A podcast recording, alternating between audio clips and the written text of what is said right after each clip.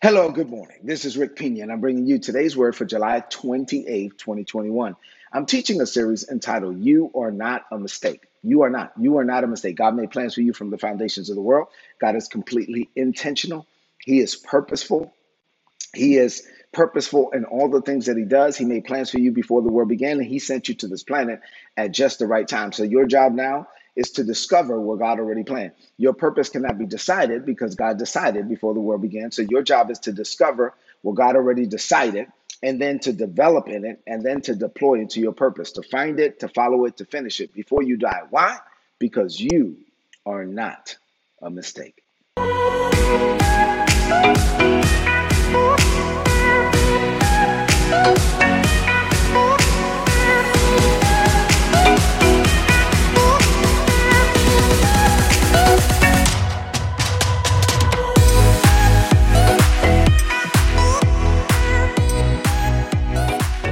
Right, so that said, uh, we've been looking at Jeremiah chapter 1, verses 5 through 9 for a while. I wanted to move on from Jeremiah today, but the Lord told me to do one last message from this. So let me just say this before I get started.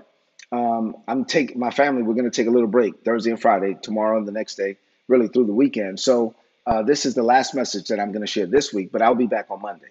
And uh, I hope you understand how important rest is I hope you understand how important it is for all of us to get rest and, and you know to take some downtime. So I'm looking forward to this weekend. I'm looking forward to a break. If you need to watch any messages, go to our podcast. There are thousands of messages. Go to youtube.com forward slash Rick, Rick Pina, and there are thousands of messages there. So that said, the title of today's message is Align Your Mouth with Your Calling. Look at me. I want you to align, God does too, your mouth with your assignment, with your calling, to speak what God is speaking over you, to declare what God is declaring over you. Align your lips with your assignment. Let's talk about it. So in Jeremiah chapter 1, verses 5 through 9, the Bible says, God says to Jeremiah, Before I formed you in the womb, I knew you before you were born, I sanctified you, and I ordained you to be a prophet unto the nations. And then Jeremiah said, Well, but Lord, I can't speak. I, I, I'm a youth. And the Lord said, No, don't say that. That's what we're going to talk about today. The Lord said, Don't speak against the assignment. He said, No, don't say that. Don't say, I'm a youth. What you're gonna go where I tell you to go. You're gonna say what I tell you to say. Listen, I and don't be afraid of their faces. I'm I'm with you. I will deliver you. If you didn't watch yesterday's message, you should watch it.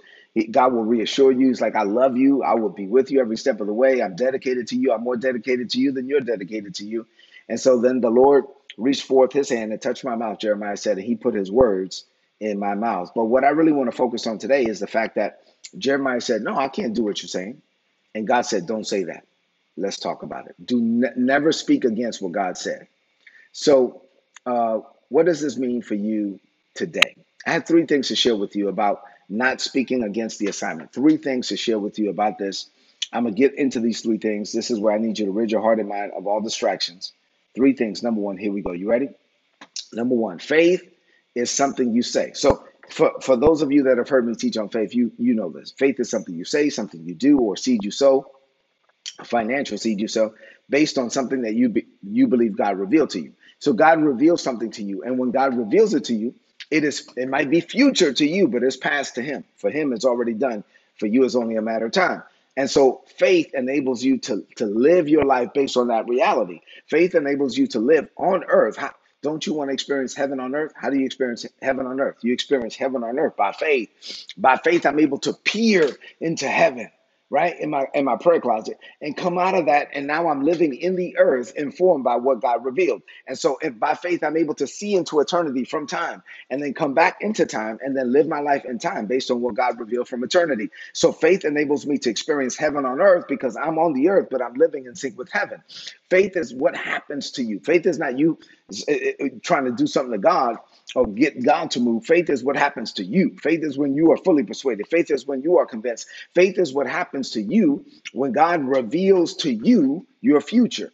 Now, once again, it's future to you is past to him. And then you have the audacity to live off of that reality, even though, even though the earth hasn't caught up yet.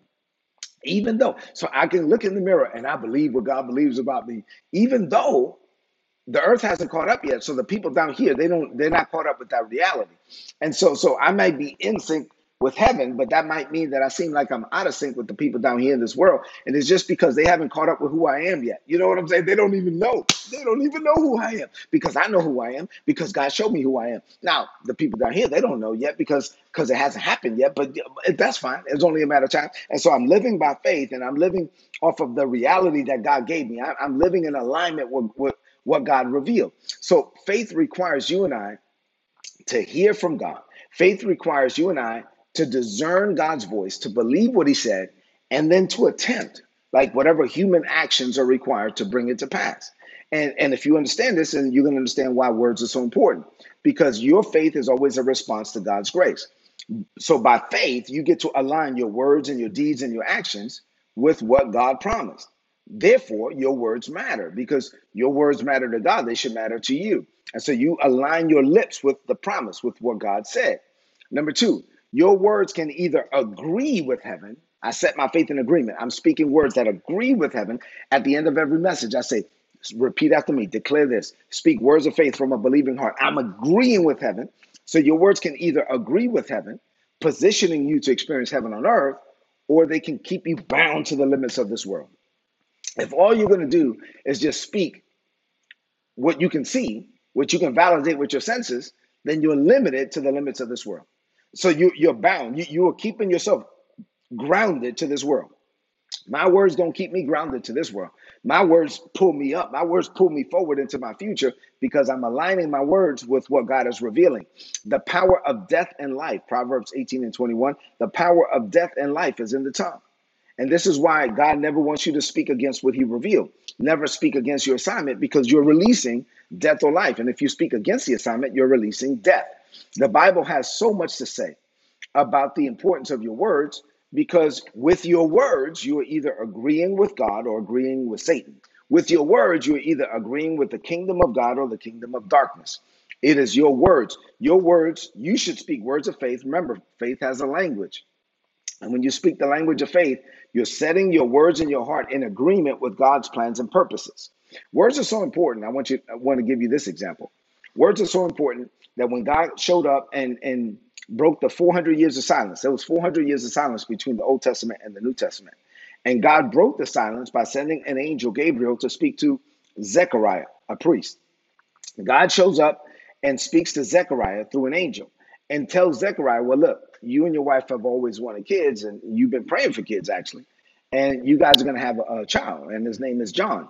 And Zechariah spoke against the promise. And since he spoke against the promise, God shut up his mouth.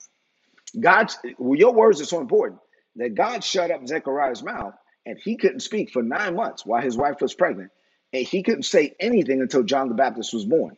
Once the baby was born, God loosed his tongue again. That's how important your words are. God was like, look, if you're not in a position to speak uh, you know, in accordance with the promise, I would rather shut your mouth. Like you, God did this to protect the promise. You you got to protect the promise. You got to speak life and and not death. You got to speak blessing and not cursing. When you speak against the promise of God, you are putting the promise at risk. Let me say that again. When you speak against the promise, you are putting the promise at risk. When God spoke to Jeremiah and said, "Listen, um, you you're called to be a prophet," He said, "Well, I can't. I can't do that. I'm too young." God said, "Don't say that.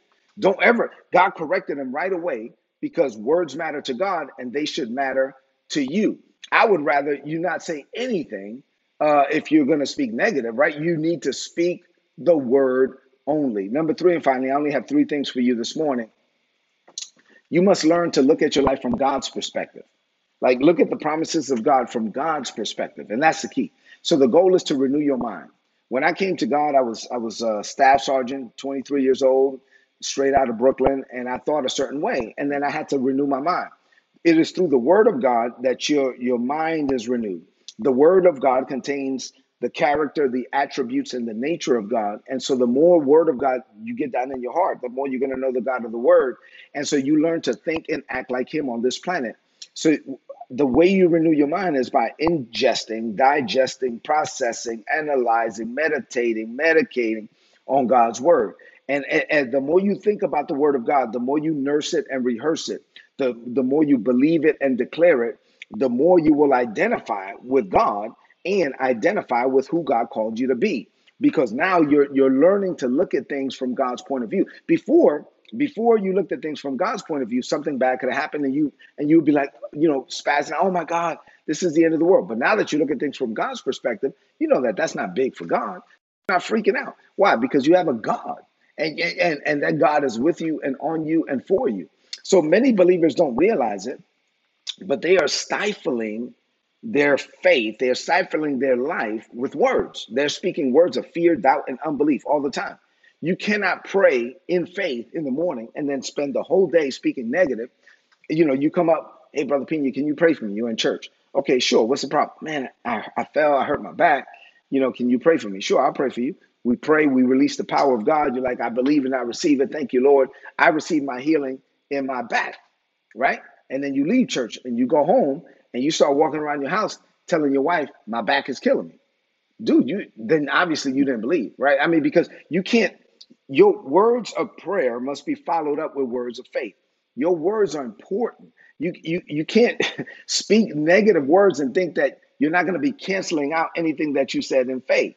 So you have to reinforce your prayers with words of faith. No matter how long it takes, you got to get to the point where you're not going to speak anything negative. You got to speak the word only. I remember when when um, Isabella and I first got married, uh, it took me a while, like you know, to get my mind renewed about speaking negative. And then when Isabella and I were getting married, we first got married. She was still, you know, uh, dealing with that, and so she would still say negative things. And so what I did to help her, and it got her mad, but you know, it helped. Whenever she said something negative, I would say, "Oh, that's your confession. I believe it's coming to pass." And she would look at me and say, "That's not what I meant." And I said, "Well, if that's not what you meant, then you shouldn't have said it. I mean, why, why are you saying words that you don't mean? You know?" And so, so she would say something negative once again. This is not going to happen. This never to work. Uh, you know, I can never do this or whatever. Okay, fine. That's your confession, babe. I believe it's coming to pass. Oh, stop. I, I didn't stop doing that. I, I didn't mean that. Well, if you didn't mean it, you shouldn't have said it. And words matter. They matter to God and they should matter to you, no matter how long it takes. I remember Kenneth Copeland t- said that uh, Gloria Copeland helped him with that when, when they were young in the faith. The same thing happened. That's how Gloria Co- Copeland broke him out of it. He used to say all this negative stuff, and they were painting their house, and uh, she was all the time saying, "Well, that's your confession, Kenneth. I believe it's coming to pass." And so they were. He was painting the house. They were painting. She was in one room. He was in another. And and he said, "Man, this this brush is falling apart in my hands." And from the other room, Gloria Copeland yelled, "That's your confession. I believe it's coming to pass." And he said that when he when he went up with the brush on the next stroke, it just fell apart in his hands. And he said, "Okay, Lord, I'm sorry. I repent." You got to learn to speak the word only, no matter how long it takes. I, I'm convinced that many Christians are not conscious; they're not cognizant of how negative they speak. They're not cognizant of how negative they speak, and their words are keeping them from God's best. So let me get to the point of this series as I close. The point of this series is to drive home the fact that God made plans for you from the foundations of the world, right? Like he did for Jeremiah. And then God is going to reveal those plans to you. When God reveals something to you about your future, you can never speak against it.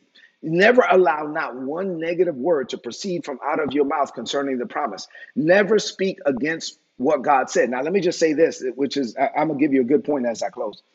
Listen, you can think it. Like, I know you're to think it because, I mean, you know, things happen. Like, you, you're probably to think something negative, but the devil can't read your mind. So if you think something negative, that doesn't mean you have to say it. So you might have thoughts of fear and doubt and unbelief, but don't open up your mouth and say it. You might have thoughts of fear, doubt, and unbelief, but don't open up your mouth and say it. I would rather, if if you can't say nothing positive, don't say anything at all. Remember when when Jesus was walking with Jairus and they were going to Jairus's house, Jairus had spoke the language of faith. He said, Lord, I'm not going to lie about it. I'm in a bad situation. My daughter's lying at the point of death. But here's the language of faith. If you will come and lay hands on her, she shall recover and she shall live. Jesus said, Let's go. And he's walking with, with Jairus. And then the woman with the issue of blood came and that, you know, that whole situation. And that took forever. And she gave the whole testimony. And, and while she's talking, Jairus' daughter died. And, and and somebody came from Jairus' house and said, Your daughter's dead. Don't bother the master anymore. And while he was struggling with the fact that his daughter had just died, and he was about to tell Jesus, Don't come, Jesus stopped him before he opened up his mouth. Now, he had negative thoughts, but he didn't say it. Jesus stopped him and said, Jairus, be not afraid. Keep believing. I need you to keep believing. Even and if you can't say nothing positive, shut your mouth and don't say nothing at all. I would rather you keep your mouth shut. The, the devil can't read your mind. And so so you you speak the word only. When you open up your mouth, do never announce something negative. You speak life and not death, blessing and not cursing. This series is about you're not a mistake. As God reveals things to you about your future, listen, they're going to be big and huge and amazing and all of that. You got to align your, your mouth with that. Align your mouth with your calling and never speak against it. Say amen to that. Let's close this message out with a declaration of faith. I want you to lift up your voice and say this. Say, Father, now what are we about to do? We're going to speak life over our lives. Say, Father, this is a season of leveling up for me. I level up the way I speak. From now on, I shall speak the word only. Your word says that one day I will have to give account for every idle word. Therefore, I will not allow any negative, idle, or unproductive word to come out of my mouth. Words matter to you, so they matter to me. I align my heart and my mouth with the plans you made for me before the world began. Living this way, I know greater is coming for me. I declare this by faith. In Jesus' name, amen. This is today's word, so please apply it and prosper. If you're not getting these messages, go to today'sword.org, click on the subscribe button, put in your email address. You're going to get all my notes in your email inbox every day for free. Listen, I love you. God loves you more. I'm going to take a break Thursday and Friday. I'll see you on Monday. But listen, get the word down in your heart. Pray. Let God reveal to you things that are future to you but past to Him. And then say, say what God said until you see what God said. And never allow what you see to cause you to change what you say. I love you. God loves you. Have an amazing weekend. God bless you.